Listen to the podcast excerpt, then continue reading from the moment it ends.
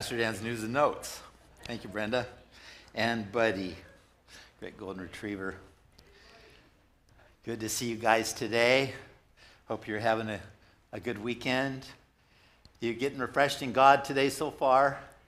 I know I am. It's really love God, and love His presence, love that He gave us the gift of life, love that He gave us the gift of life, love that He gave us the gift of life to get to live in America the USA is a great place to live.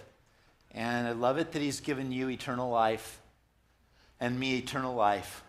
I love that the Bible says over you and over me and over others, He will be found by those who are not even looking for Him. And uh, He who began a good work within you will continue it until the day of Christ. And I feel like I'm just riding a wave, I'm surfing a wave of God's grace I feel like God is, is profoundly spoken and called us to love Him and walk with Him and grow in Him. And that wave of His grace is, grace is stirring us. His grace is undeserved favor.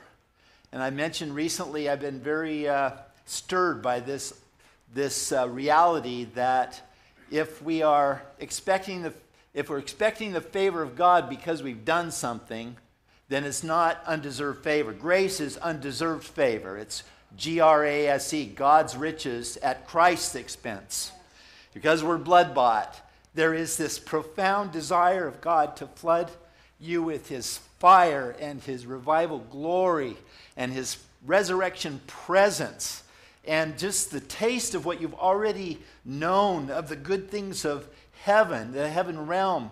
This is just the beginning of what you will know eternally, but it also is something he wants to give you an appetizer for in your now because there's so much more.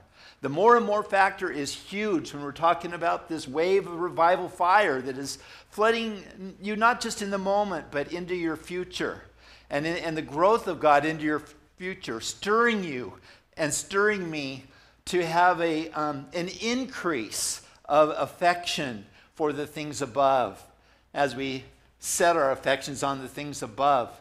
And every single time we make a decision to choose kingdom, God floods us with his fire. I'm having a little bit trouble with my Kickstarter on my brand new 2000 for me brand new 2015 Yamaha SR 400.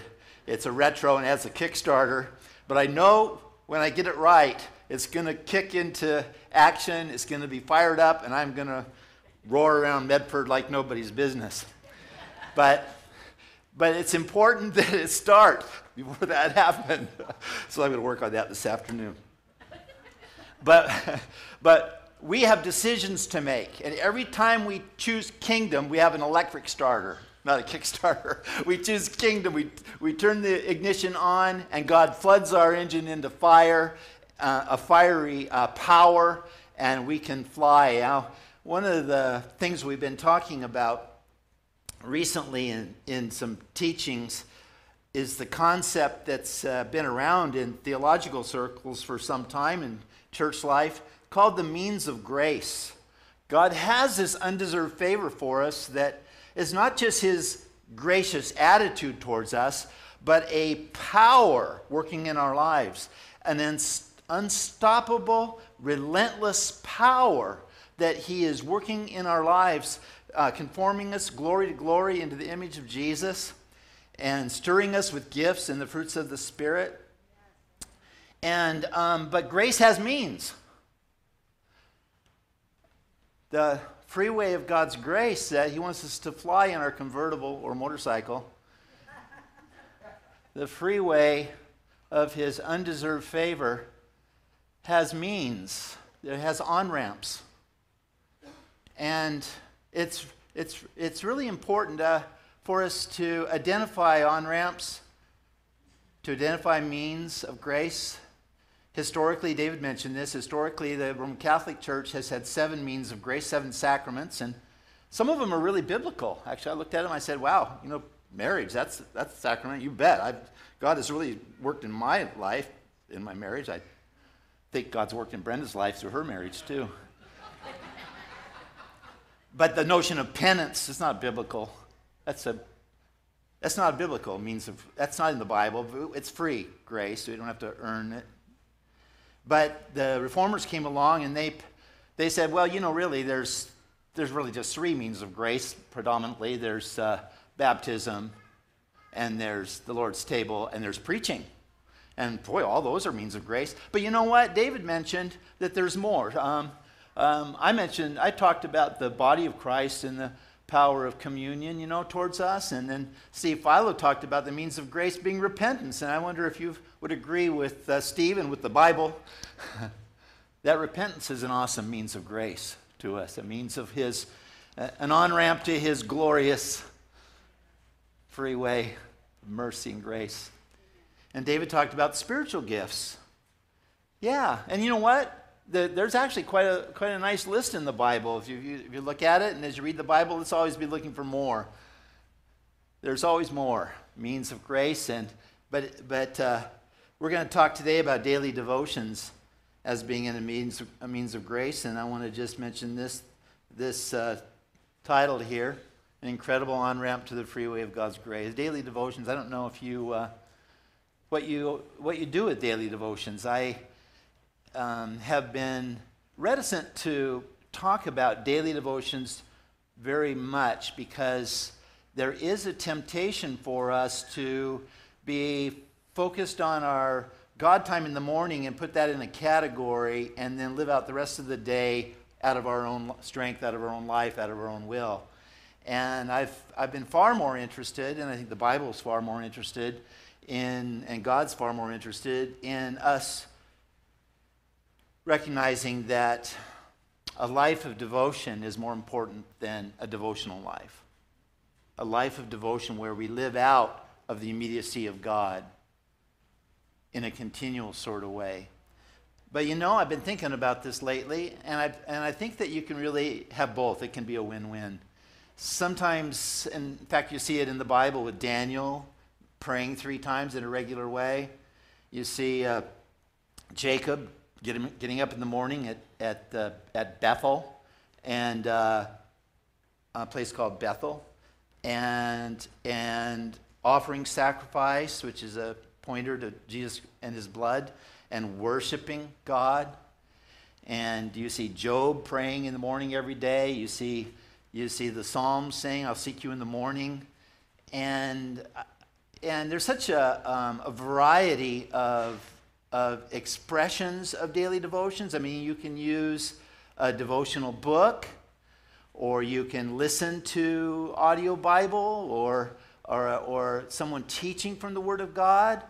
Um, you can you can spend five minutes with daily devotions, or you can spend 50 minutes with daily devotions or more. I know Miguel often gets up in the middle of the night and has his daily devotions, speaking in tongues in the middle of the night. It's kind of a fun thing that Miguel uh, operates in very consistently. And, and I, I like to get up in the morning. The first thing I like to do is get a cup of coffee and, and listen to some, some of my favorite Bible teachers and listen to the audio Bible and then spend some time in worship and with worship music and praise and thankfulness and meditate on the things of the kingdom and start my day that way. So, I mean, you know, I would say that, like my doctor said, when he told me I need to exercise more some years ago, I said, Well, what should I do? And he said, Well, what do you enjoy doing? Whatever you enjoy doing for exercise, do more of that.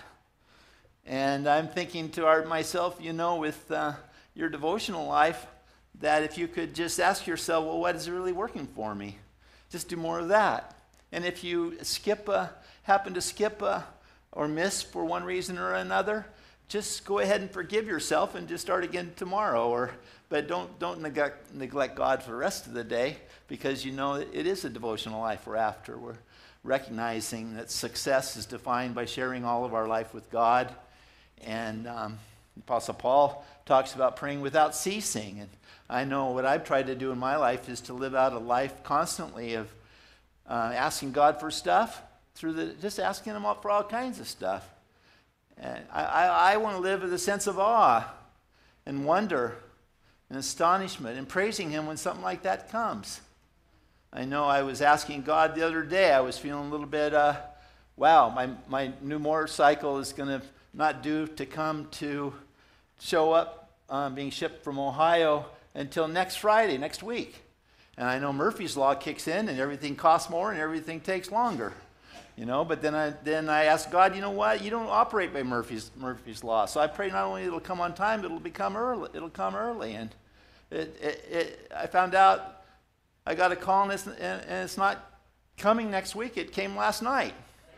So I mean, you know, it was like a window into the personality of God. It wasn't like I did anything spiritual to to uh, earn that. It, it, had nothing to do with um, me. Um, praying for you. Actually, you weren't in my mind.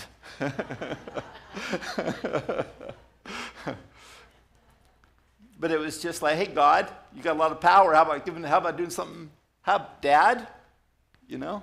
And I remember when I was a young dad. I remember making a declaration to myself. I don't even know if I told Brenda about this. I may have, but I remember covenanting with myself. Not, it wasn't an oath to God or anything, but I covenanted with myself that when my four little kids asked me for something, I was going to say yes twice as much as I said no.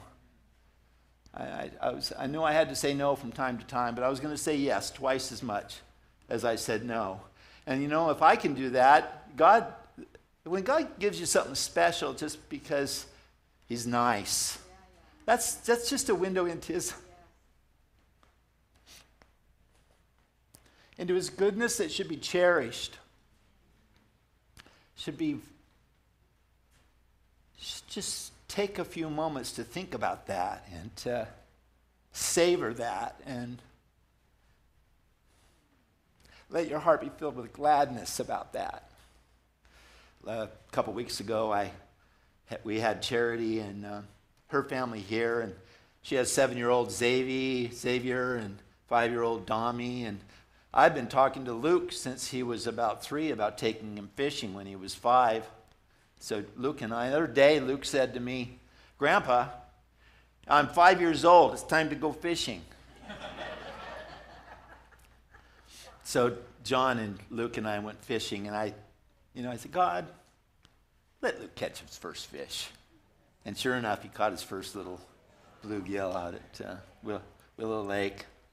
And then uh, when uh, I took seven year old Xavier and five year old Dom, Dominic uh, out with their dad out to Lost Creek Lake, I said, God, what you did for Luke, will you do for them? And sure enough, each of those boys caught their first trout that day. And that was just, uh, my friends, we're busy.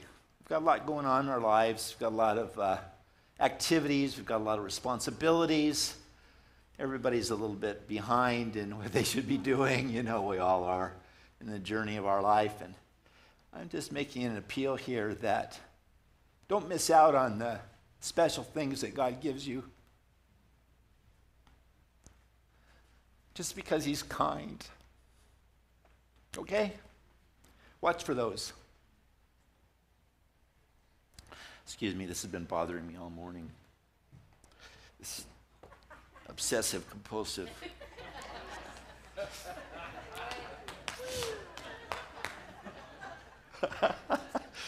yeah. Okay.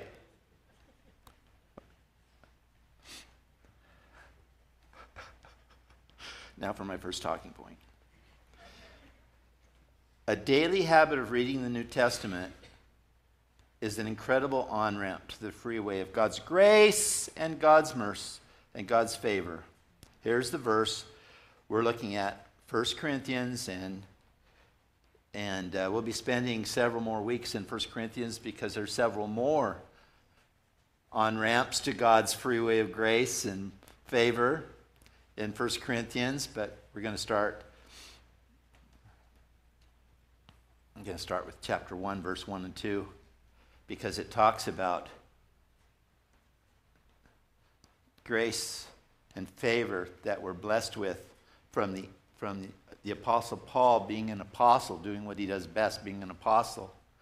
And it also refers to prayer. And we think traditionally of daily devotions, including prayer and, and the Bible reading. So 1 Corinthians chapter 1, verse 1 and 2. Paul, called to be an apostle of Jesus Christ through the will of God, and Sosthenes, our brother, to the church of God which is at Corinth, to those who are sanctified in Christ Jesus, called to be saints, with all who in every place call on the name of Jesus Christ our Lord, both theirs and ours.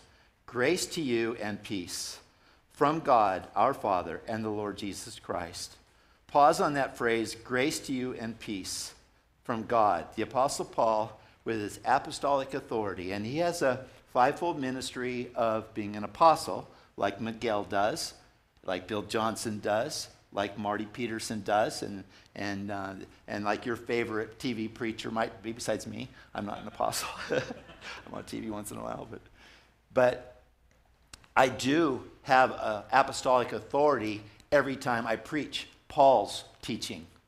And the early church devoted themselves to the apostolic, apostolic teaching. And what is the apostolic teaching? It's what the apostles taught. And that is a means of God's favor to us, an avenue of blessing to us. And the Corinthian church here is being reminded that Paul is an apostle because one of their problems, he, has, he corrects 10 or 11 problems over the course of this letter. It's a very personal letter but he's very correcting of them in 1 Corinthians. One of the things that he's correcting is that they have wandered from respect and honor of his apostolic authority. Other preachers have come in and they're saying, oh, no, Paul's okay, but he's, you know, and they were, there was even divisions happening, and people were saying, well, I, I follow Peter, and I, I follow Apollos. Well, I, I saw Jesus preach, so I'm just remembering back when I'm just a Christ follower. And others are saying, well, I, I, I follow, I follow Paul. And, and the Apostle Paul later on is saying here, is Christ divided? What, what? What are you guys doing? You guys are crazy. And he's trying to jolt them into right relationship with God. And in fact, my friends, he does, he corrects several different, different behaviors that they have backslid into. But it's really interesting that he doesn't do it by, doesn't correct them by just saying, shame on you, behave yourself. He does it by imparting to them, through his authority as an apostle, truth that is so wonderful that their world is rocked and the behavior is designed, uh, the, the teaching is designed just to, just to shake us out of uh, those behaviors and those mindsets that go along with those behaviors that are toxic. And what had happened with the, in this, this metropolitan city of Corinth, like New York or Los Angeles or London of the ancient Near East, a lot of commerce, north, south, east, and west. It's a greatly diversified city, very, very toxic, very sinful. The devil really had his hand on uh, people in Corinth. There was uh, temples of a thousand prostitutes at the top of this one hill. There was just all this, it's just everything you might imagine, the toxicity of sin. The devil was really happy about Corinth before Paul came. And the devil really is happy about our world before Christ comes in and changes things. The devil, the devil's main theology is the wages of sin is death. Hooray! Period. He wants it, there to be a period at the end of that. The wages of sin is death. That's it. And then Jesus Christ comes on the scene, and it's, but the free gift of God is eternal life through Jesus Christ our Lord. Hallelujah. And it's this theme, this grand theme, this epic truth that sets us free this belt of truth that we see in Ephesians chapter 6, that it defeats the enemy, is, uh, is the reality of who we are in Christ that shakes these behaviors off of us. And it's the apostolic teaching that happens in 1 Corinthians and other places that, um, that does this shaking. It's impossible for us to behave inconsistent with our self image. And Jesus wants us to align our self image with what he says about us in his word. And when we do that through daily devotions, through exposing our minds to, to His Word. We experience the Word, capital W, Jesus Christ. And uh,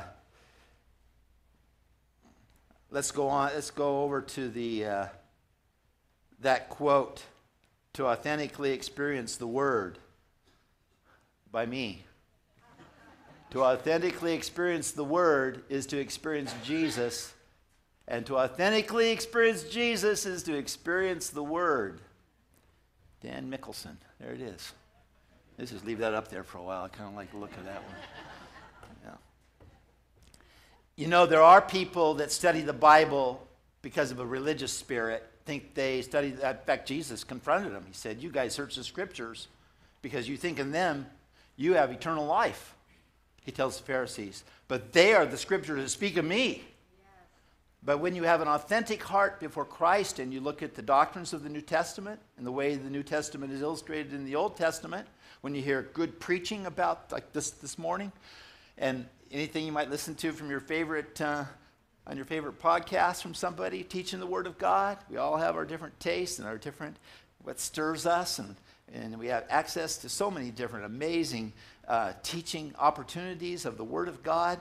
There is vitality and life that floods into us, and that life is Jesus Christ Himself.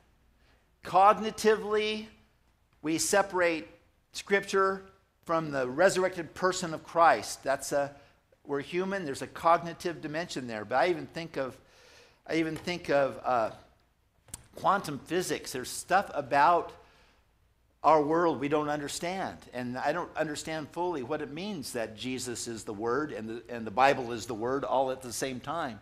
But I do know this when I um, humbly approach the Bible and humbly approach teaching, and I might just put this in, put this in here parenthetically that when you come to attend to the Word, to, uh, in preaching, when we come to worship, and then hear the, the scriptures being taught by, by our team members, that I hope that you don't stay up too late on Saturday nights. I hope you anticipate and that you come prayed up and prepared. Have your heart have a have fertile, your heart be a, a fertile place for the Word of God.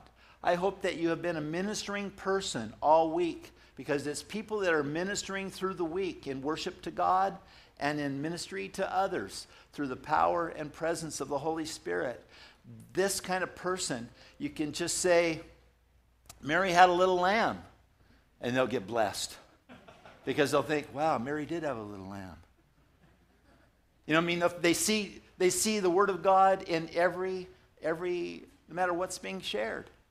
Jonathan Edwards preached in a monotone in the First Great Awakening, and people were falling on the ground all over the place and calling out God, to God. It says there, there was something going on that was uh, beautiful in God in, the, in that time, and there isn't with us. Okay. Jesus actually gives us a warning in the parable of the sower. I often think of the parable of the sower as being for pre believers hearing the gospel, and it does have that application. But the parable of the sower, Jesus said the sower sows the word, and some is sometimes the word is snatched out of the air by the birds sometimes it's on rocky soil sometimes it's on thorny soil and sometimes it's on good soil but i think it's very very important for us to recognize that the parable of the sower is for you and me that there is a word that jesus christ has a present word has a present word for us linked to the linked to the teaching the apostolic teaching of the new testament that we can, because of the cares of this world, because of, because of the, the enemy at work, because of uh, our, our hardness of our hearts due to disappointment, we can miss out. And there's a call to be humbly attentive to hearing the word with um, faith to, to have our hearts be soil for the word. And I want to always approach my own personal study and reading of the Bible and listening to preaching with a heart that is that is good soil for that word. So it will spring up and produce 30, 60, 100 fold what was sown. That's our responsibility to choose to respect and honor the Word of God. The Corinthians had said, you know what? Paul's just not the guy anymore. I mean, he, gave us a good start, but man, we're moving on to better things. But Paul's reminding them, even by using the, he said, Paul and Sosthenes. You know who Sosthenes was? I, I, I uh, thought you'd want to know. when Paul came to Corinth in the first place, started preaching the gospel in the synagogue, some people believed, some didn't.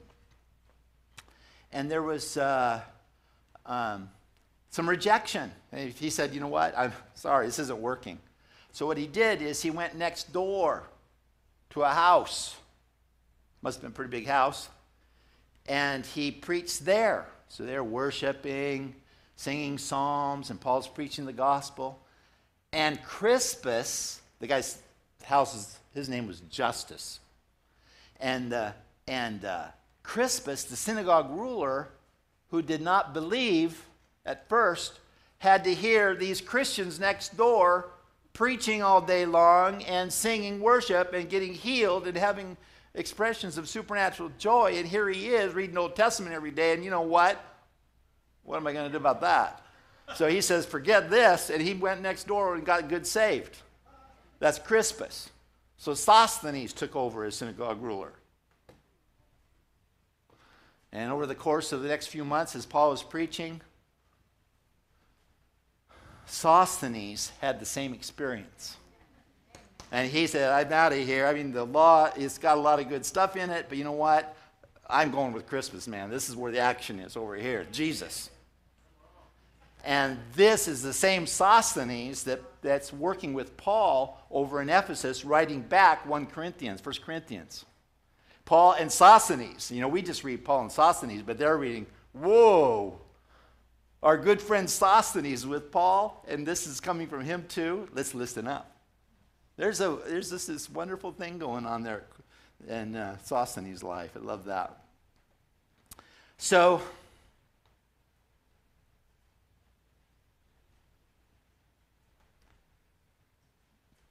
the Word of God, the apostolic teaching, first of all speaks to our identity in all kinds of different ways. Satchel Paige, a, uh, an African American Major League Baseball player in the early 1900s, says this about identity. We have that, Satchel Paige. You got to be who you is.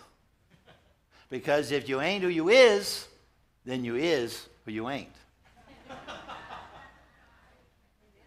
Let's read that again. Read it with me out loud, okay? Ready? You got to be who you is.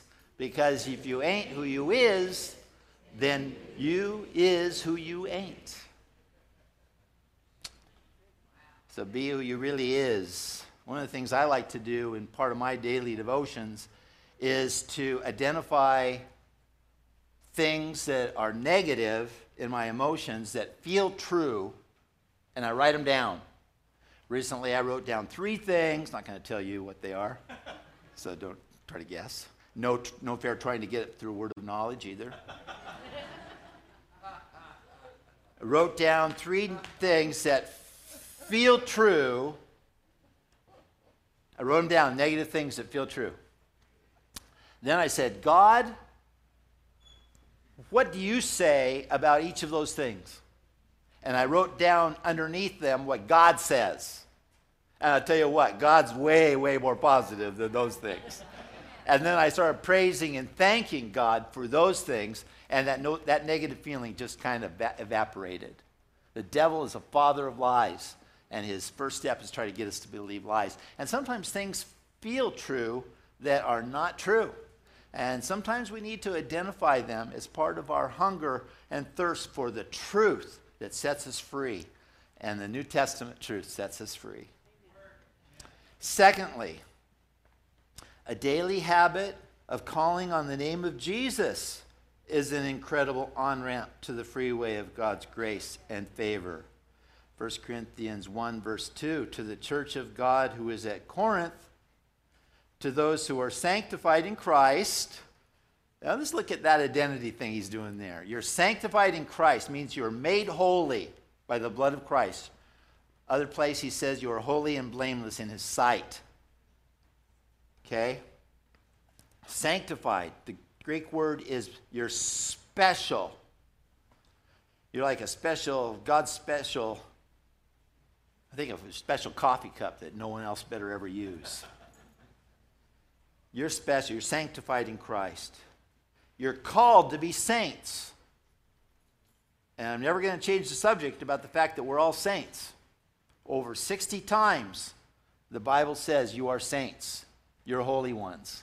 That means you're blameless in the sight. You're, you are holy now, positionally, legally, before God.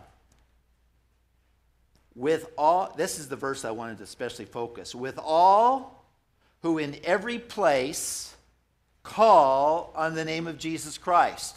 You are in your, your essence, church at Corinth, even though there's a lot of Corinth still in you that we're going to get out over the course of this letter. You are those who God has put a desire within you to call on the name of Jesus Christ to pray. You are those who pray. And it's not just for intercessors, it's for all. And it's not just for when you're in church, it's every place. And it starts with a daily devotional time, five minutes or 50 minutes. I don't know what your time is. I, I, whatever works for you in the course of your life, God's really happy with it. You're calling on the name of Jesus. You're praying. I want to mention from this passage and from a few other places as we finish up today. We call on the name of the Lord when we are alone or with somebody. That's when you call on the name of the Lord. When you're alone or when you're with somebody. I had a relative once that said they only drank when they're alone or with somebody. That's pretty pathetic. But we drink of the Holy Spirit and pray to God when we're alone or when we're with somebody. That's, that's who we are, that's our DNA. We don't categorize it just for a daily devotions or for church. With all who in every place, we're with, when we're with other people, with all who in every place. Secondly, we call on the name of the Lord out of desperation and worry. That's okay. Don't, don't, be, bad don't be mad at yourself. Don't let anyone guilt, guilt, guilt you or shame you about calling on God when you're worried. I had a, heard a preacher once say that some people worry out loud and call it prayer. Well, you know what? I'm for worrying out loud and calling it prayer. I mean, there's a place when you don't even feel close to God because you're so overwhelmed by anxiety, and God understands that. And I love what Graham Cooke says. God loves you, you're praying so much that He even loves your unanointed prayers. I mean, think about that a second. Your kids, your grandkids, do you only like their talking when they're anointed in the Spirit? Now, I like it when they're anointed in the Spirit, but I like them anyway. I like communicating with them even when they're not anointed in the Spirit. Well, you not be, might not feel profoundly in the Spirit when, you're, when you get a call in a staff meeting, as I did one years, some years ago, that your daughter's been in a car crash at a traffic light and that they took several people away in the hospital uh, in an ambulance, but she wasn't one of them. That could mean one of two things.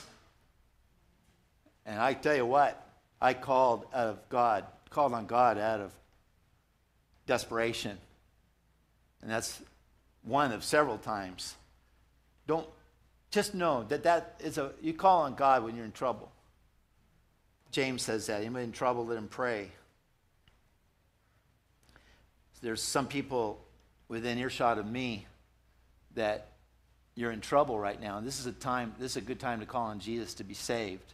So many of us in this auditorium, so many of us listening right now on TV at channel 11 on, at 11 or on the YouTube channel. We've come to Christ when we were in trouble. We got born from above when we were in trouble.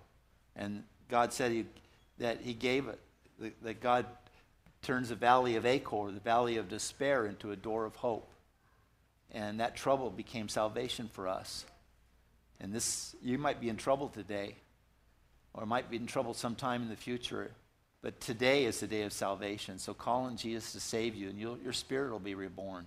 Your spirit's dead, and it'll come alive. I'm going to give you a chance in a few minutes to do that.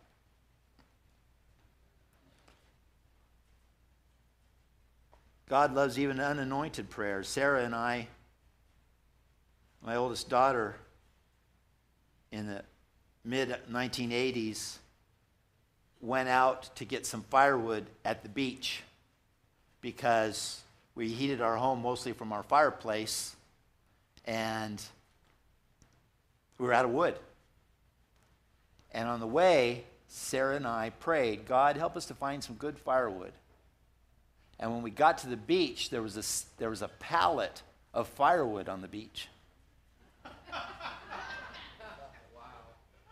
Sarah was quite impressed, as was I. It was a sign and a wonder. Dry firewood on a pallet. Must have come off some ship. I don't know what. God might have just said, okay.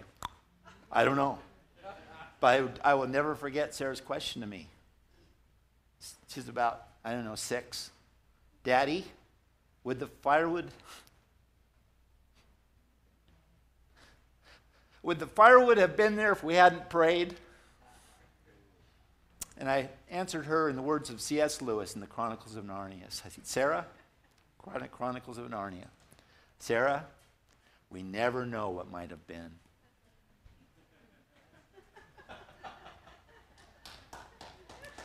I don't know if she remembers that, but I, I will always remember that. I love living in awe and astonishment before God. I actually make a list. I've told you I make a list of things that have. Three grandsons fishing, three trout. It's on my list.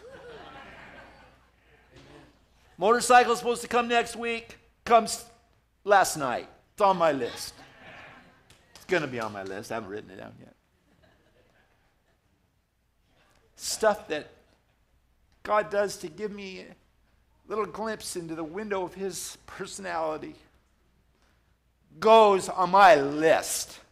And I review my list of signs and wonders, awe, inspirations.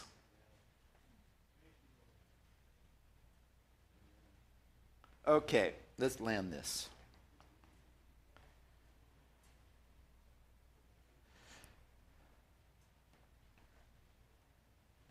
We call on the name of the Lord out of the Holy Spirit's leading. He doesn't just like unanointed prayers, he likes anointed prayers. the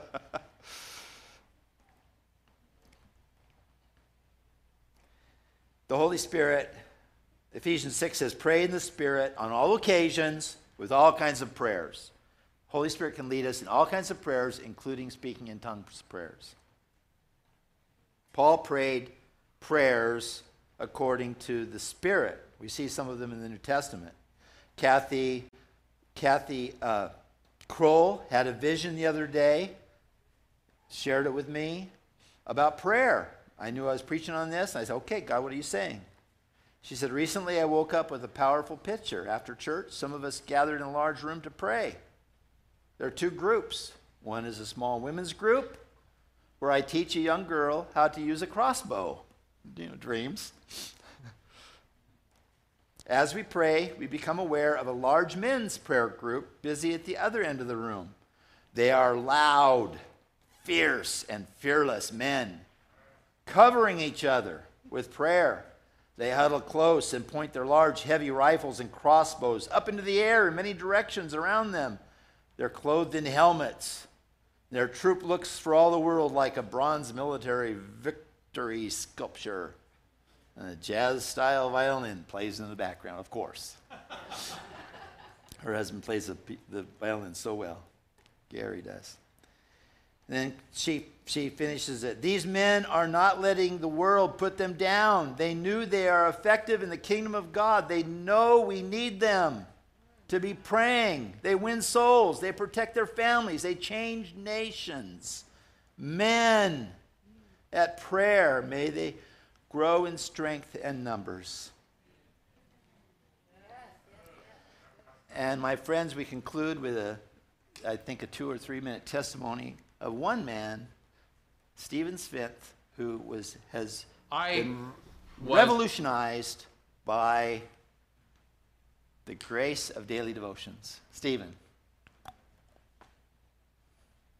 I was listening to a sharing from a, uh missionary who, uh, a um, Cambridge, Cambridge educated missionary who went to Taiwan in the early 1970s. And he said that the daily quiet time was the key to a successful, uh, a successful Christian life. So he had shared about what the habits of Jesus were. That Jesus took time away to get alone with the Father. And so, from that conviction, from his just a simple sharing, I said, I'm going to go ahead and try it. That to get fueled up every morning, to make it into a routine. And so I started I started doing that. And his model was to get set aside a time in the morning. It doesn't matter how long it is, but make a routine. Make a decision in your mind that God's word and his presence is so important to fuel you up during the day to set aside time. And the morning is better. Uh, the Bible talks about setting aside your first fruits. Well, the morning is the first part of your time, and I think that God will give you an extra blessing. It may not even be a full chapter a day or part of a day, but I would sit with my with my with my Bible and I have a notebook and I would read and I would read the passage and I would pray and ask the Holy Spirit to open up God's word to have treasures of what he was saying to me that day.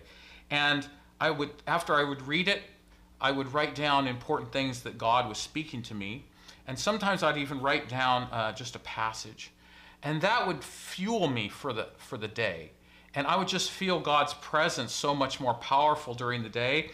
Or sometimes as I wrote down a scripture, I would be able to share with someone in my own family. Spending time with God and and taking in his his word the scriptures it's like a compound interest a lot of us have an ira or a 401k or we have some kind of investment and we don't think about it but we put in money over time and then over the years it builds up it's compound interest and we realize wow we have a fortune there that was made because we made these little small investments over time well god's word is just the same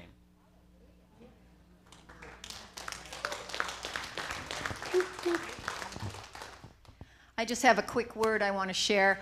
After I gave the uh, word of knowledge about God speaking to someone who's um, needs to surrender, needs to um, quit being in the driver's seat of their life, um, Marty met me in the back and she said, Brenda, during the prayer time in the morning, we were over in there and we sing in the spirit. We sing in the spirit, not in words.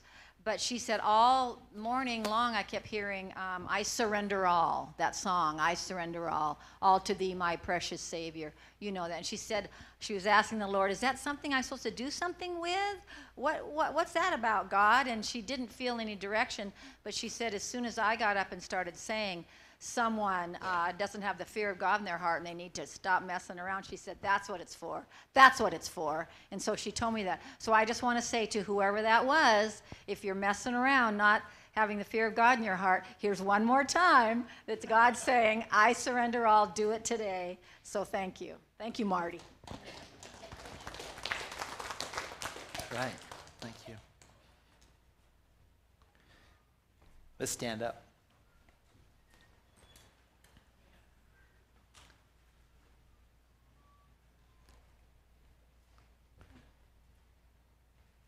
You close your eyes and pray with me. Our TV program is watched from Grants Pass in the north to Yreka in the south, from Klamath Falls in the east to Brookings in the west. Over 250 people watching right now, hearing this, plus those that are here and those joining on YouTube. Could be you're, you're in the audience today, and this is your day. Or at home, this is your day. We declare over the fires that you're, you'll give great rescue stories out of the fires going on right now, God. There'll be great deliverances. And we declare over everyone that's hearing my voice right now that no one will be lost, that no one will make a decision to harden their heart and then even perhaps go into eternity with a hardened heart against Christ. What a sadness. With our eyes uh, closed, our heads bowed, if I'm not going to call you up front or anything, but if you're identifying with that word that was Brenda shared, those at home, own it. Those here, own it. If you, you just want to say, you just want to let me know, Dan, that's me, and I'm, I'm making that change right now between me and Jesus in my heart. Will you raise your hand up? Thank you. Anyone else? Thank you. In the back. Anyone else? Thank you. We have three people in the audience here besides those are at, that are at home. So, for their sake, for all of our sakes, pray this after me. Short prayer, but potent. Dear Lord Jesus, I call upon you to save me from death and hell right now. I turn from my sins. I receive you as my Savior. I receive your favor, your undeserved favor, your grace right now. In Jesus' name, amen. For you three here, for those at home, tell someone today that you did that. Tell that person that's been praying for you. Tell that Christian friend you respect. If you don't have a Christian friend you respect, call Brenda. She's respectable. call us, our, our number on, on our website. We're glad to get in touch with you and disciple you into greater ex- experiences of joy unspeakable and full of glory, which is your destiny in Christ. As for all of us here, have at it. Avenues of undeserved favor, use them, choose them, and enjoy the grace of God. His smile is on you. We love you. Have a great rest of your day. Amen.